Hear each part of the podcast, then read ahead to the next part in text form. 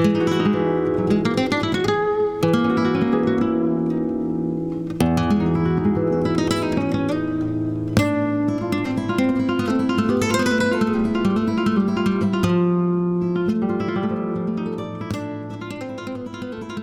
mam, goedemiddag. Hi dochter, goedemiddag. Um, nou, je luistert naar de podcast eh, van uh, Nieke van der Hof en uh, Lanke Broeders. Wij zijn moeder en dochter. ja, natuurlijk andersom. Nieke is mijn dochter. En Nieke werkt alweer drie jaar of zo. Of werk je lang, werkt best al een tijd voor mij. En Nieke, ik dacht iets van 2,5, drie jaar of zo nu. Nou, drie en een half alweer, denk ik. Ja, zie je wel zijn we met deze podcast ook, uh, nou, ook alweer een tijdje bezig. En uh, uh, ik ben natuurgeneeskundige. Ik heb al 15 jaar mijn eigen eh, ja, praktijk en nu ook centrum. En mijn eerste boek geschreven. En mijn tweede zijn we nu samen aan het schrijven. schrijven. En onze, ja, onze speerpunt is eigenlijk chronische klachten. Nou, wat hebben chronische klachten nou met het geluksmoment te maken? Dan draaien we het eigenlijk om. chronische klachten verdienen een Um, ja, eigenlijk kun je zeggen, zijn, zijn klachten die laagje voor laagje ontstaan en ook die laagje voor laagje weer kunnen worden opgelost. En dat oplossen doe je door uh, eigenlijk steeds meer ontspanning binnen te halen. Nou, dat voert nu te ver om daar uh, precies te vertellen wat voor methode erachter zit. Uh, maar als ik het heb over laagje voor laagje ontspannen, dan kan ik natuurlijk ook zeggen, elk geluksmoment draagt weer bij aan nog meer ontspanning en dus ook gezondheid in je leven. Ja, en dat is ook eigenlijk waar we het vandaag over gaan hebben. Want um, eigenlijk ben jij, ben ik ook, zonder dat je door hebt, de hele dag door niet ontspannen. Dat klinkt lekker dramatisch, maar um, je spant je al in wanneer je iets doet zonder dat je daar echt per se super veel zin in hebt. En nou ja, dat is hartstikke normaal. Hè? Ik bedoel, je moet de afwas doen na het eten. Je moet ook koken. Je moet naar je werk. Um, eigenlijk alles wat je op een dag doet, je kan er misschien wel zin in hebben, maar als je echt naar je gevoel zou luisteren, ja, waar zou die je dan heen brengen? Hè? Um, nou ja, voor die dingen moet je allemaal inspannen. En nou, dat is spanning die je lichaam best wel aan kan. Op een gegeven moment kan het ophopen. Um, je kan het ook letterlijk terugzien in je lichaam. Gewoon je spieren, je rug, weet ik veel waar. Um, of je stoot je teen, omdat je eigenlijk net te moe bent en toch nog even doorgaat, weet je wel. Dus ja, zo span je eigenlijk heel de dag in. En dat moet wel een beetje in balans blijven voor je lichaam dat te kunnen verwerken. En het andere uiterste is natuurlijk dat je helemaal bij je gevoel bent. En alleen maar doet wat goed voelt. Nou, dat is toch wel een kunst. Ik weet niet of iemand, ja, misschien monnik op een berg ergens of zo. Ja, is wel leuk, want ik ben naar jou aan het luisteren. En ik denk, nou, als we nu een nieuwe luisteraar binnenkrijgen, die hangt misschien wel meteen die podcast in de wilgen. Want ja, naar je gevoel luisteren, wat is dat nou?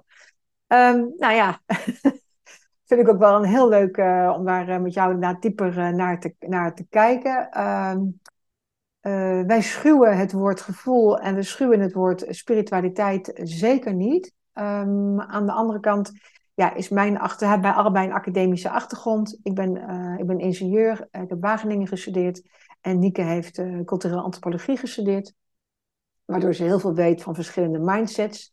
En dat is eigenlijk de reden dat ik uh, haar heb gevraagd om voor mijn praktijk te komen werken.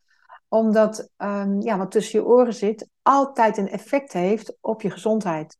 Dus uh, ik had pas nog met iemand over, ik stond te kletsen op een barbecue en ik zei van uh, ja, ja, hè, die die, wat hartklachten. En zegt ja, denk je dat het tussen de oren zit dan? Ik zei, nou, volgens mij zit alles ook tussen je oren. Dus ja, waar gaan we het eigenlijk vandaag over hebben dan?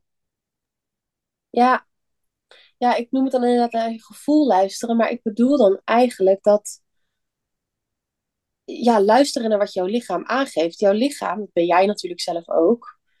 Uh, als het goed is, dan kan hij jou precies de weg wijzen naar wat jij nodig hebt.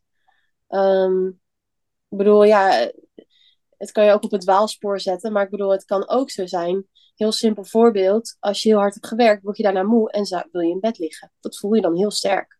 Andere, andere dingen voel je minder sterk. En het is dus ook echt een kunst om daar goed naar te luisteren en dat ook echt te horen. Want ja, dat leren we niet op de middelbare school. We leren vooral discipline en je zetten tot.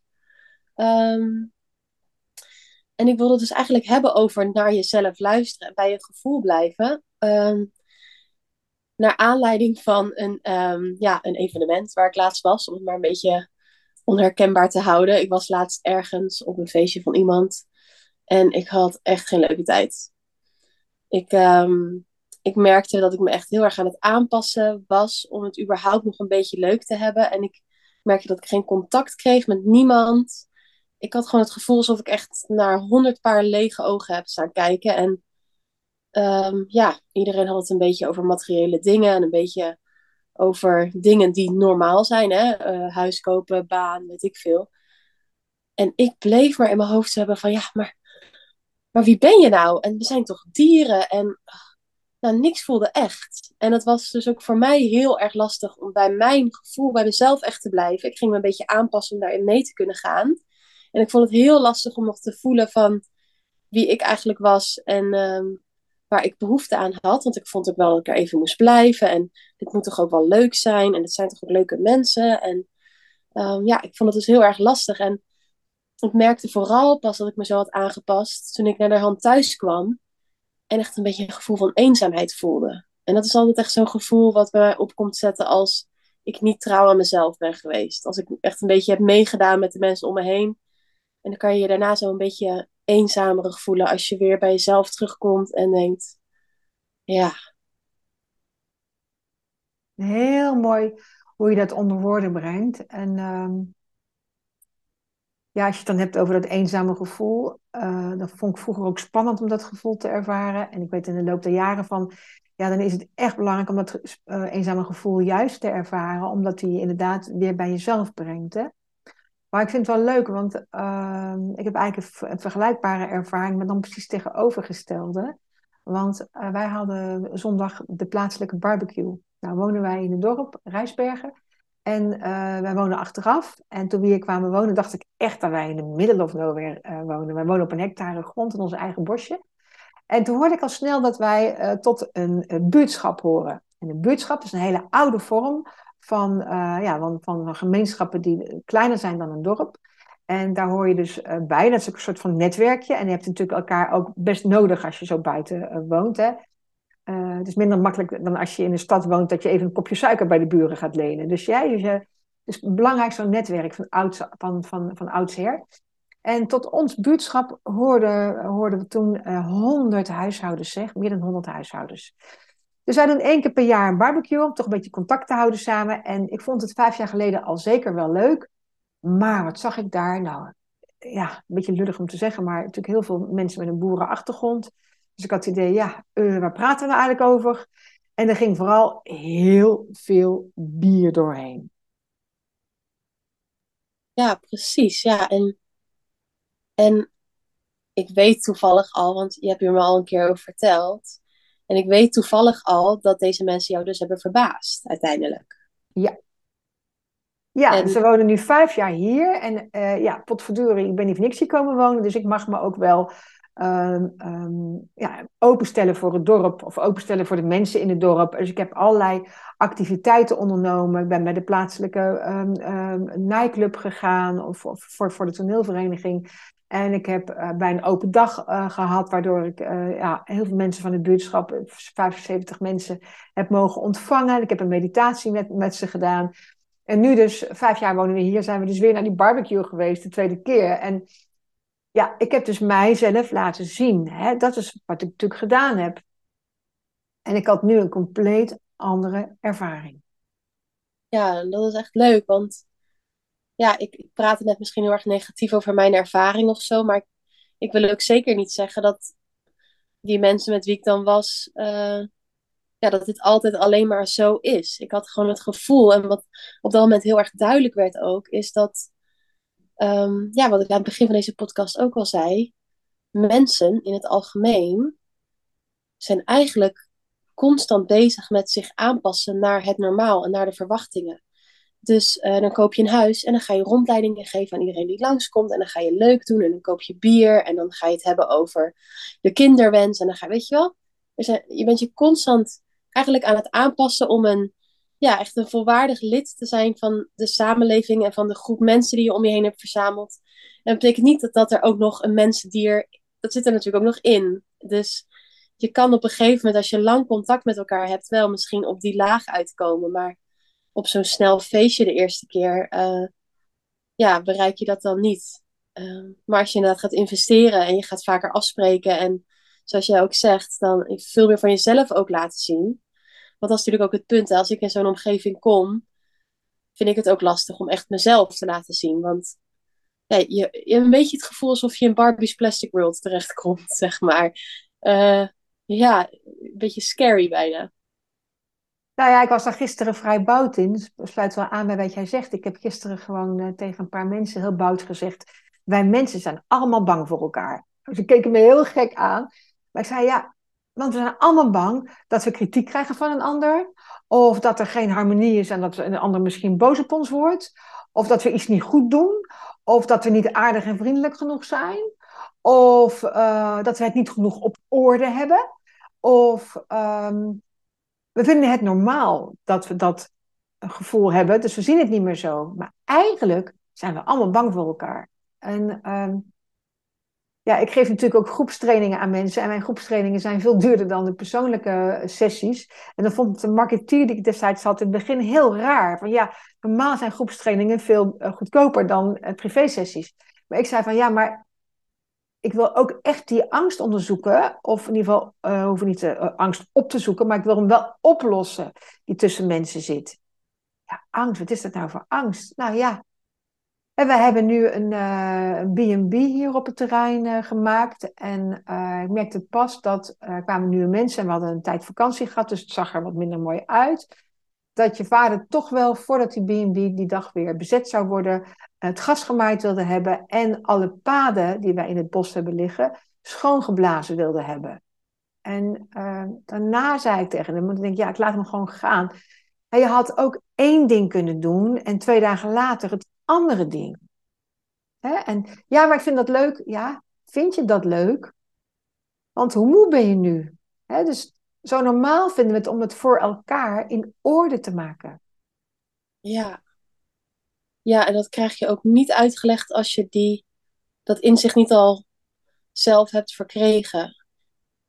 Dat je dat doet, soort van. Want ik weet nog dat ik op de middelbare school heel veel last had van echt overmatig zweten. Dat ik zelfs echt van die pads kocht om dan in je mouwen van je shirt te leggen. En, nou, en dat was echt ideaal, want toen kwam ik er dus achter dat ik me dus constant aan het aanpassen was in sociaal contact.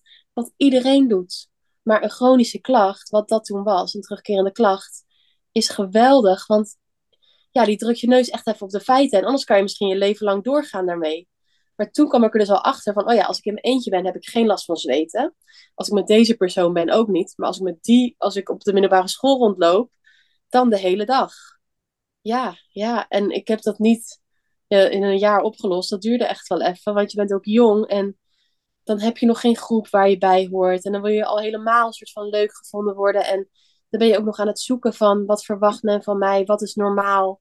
En hoe wil ik me eigenlijk gedragen? Hoe wil ik dat mensen mij zien? Nou, enorm stressvolle periode eigenlijk, waarin je heel veel druk op jezelf legt. Maar ja, dat is ook deel van je ontwikkeling dan. Um, maar ja, dat zweten was wel echt een goed signaal, ook daarna nog, van oh ja, ja.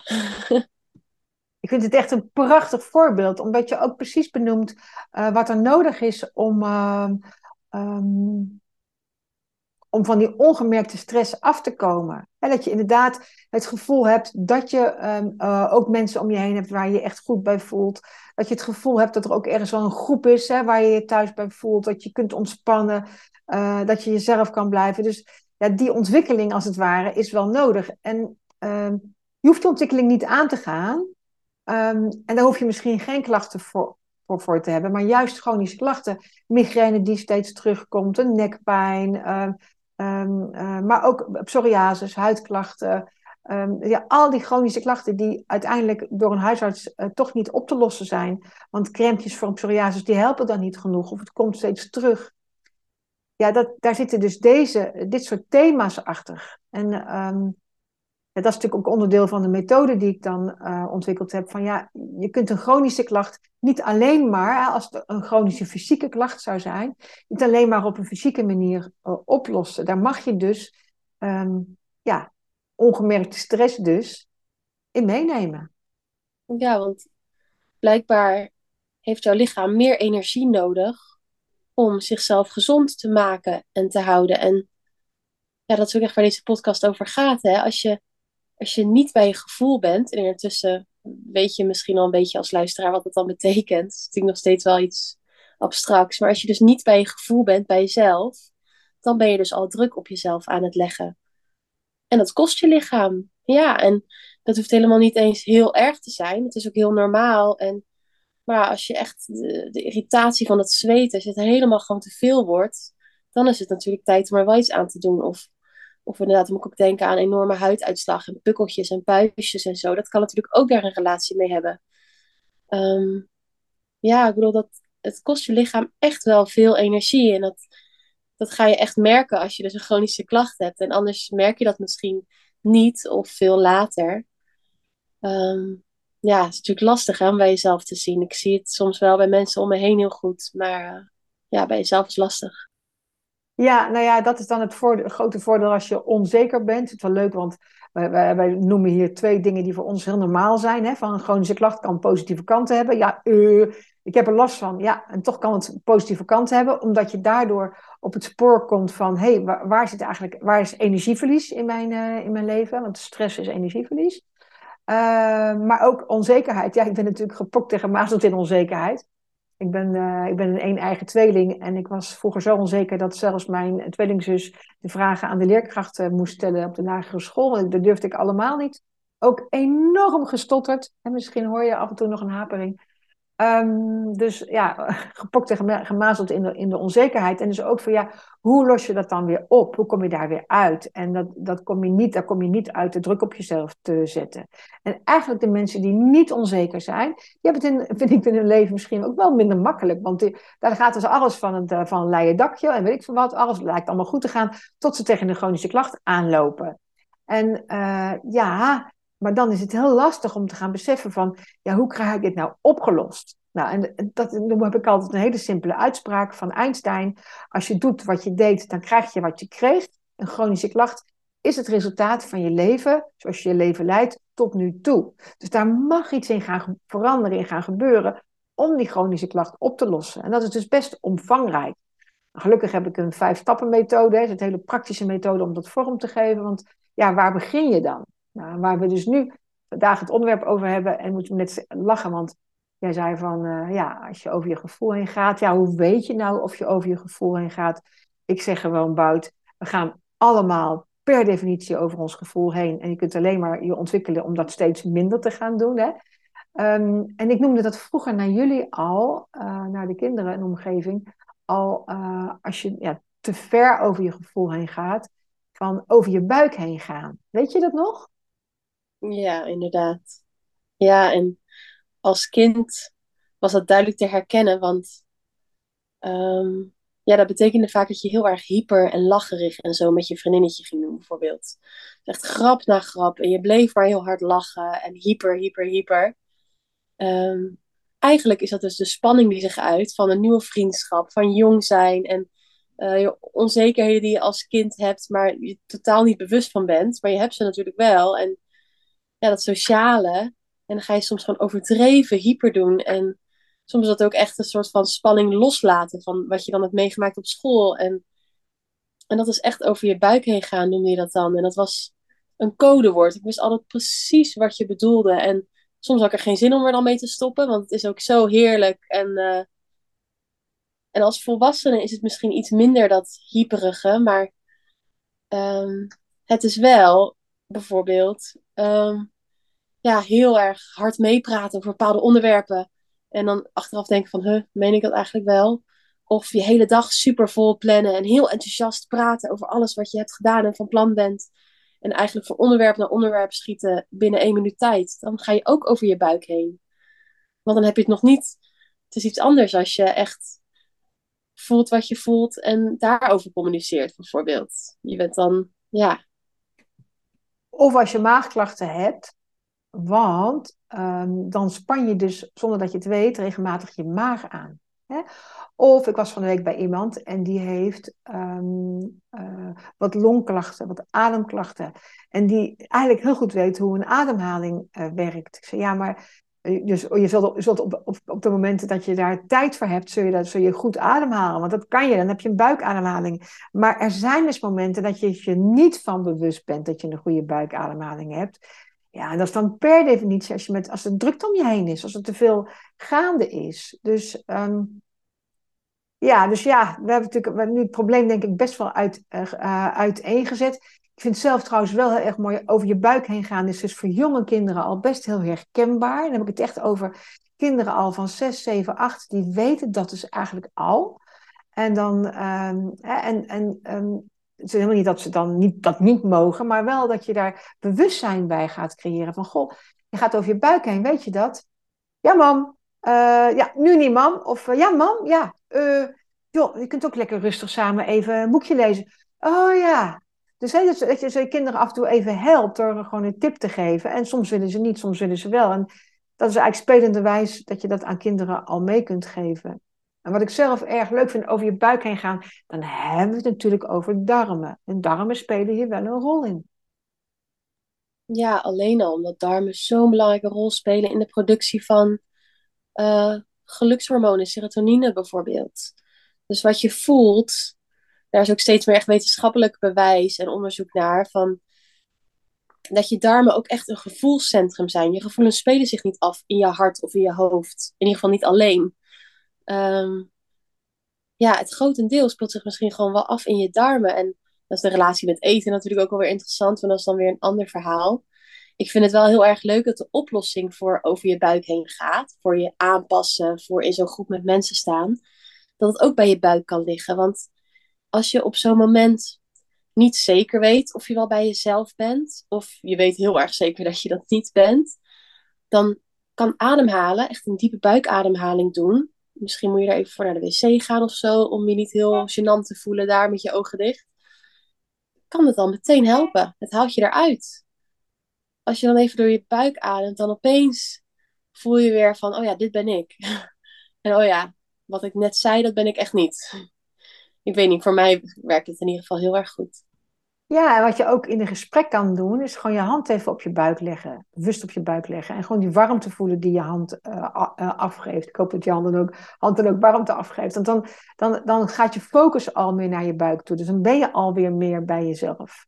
Hè, maar, maar, en dat is vooral als je in gesprek zit bijvoorbeeld. En je, je voelt dat je toch te veel aan het uitleggen bent. Want ik ben per definitie tegen uitleggen, maar stel je voor dat je dat niet beseft, dat je gewoon aan het, aan het uitleggen van het discussiëren bent, dan ben je uit jezelf aan het rechtvaardigen.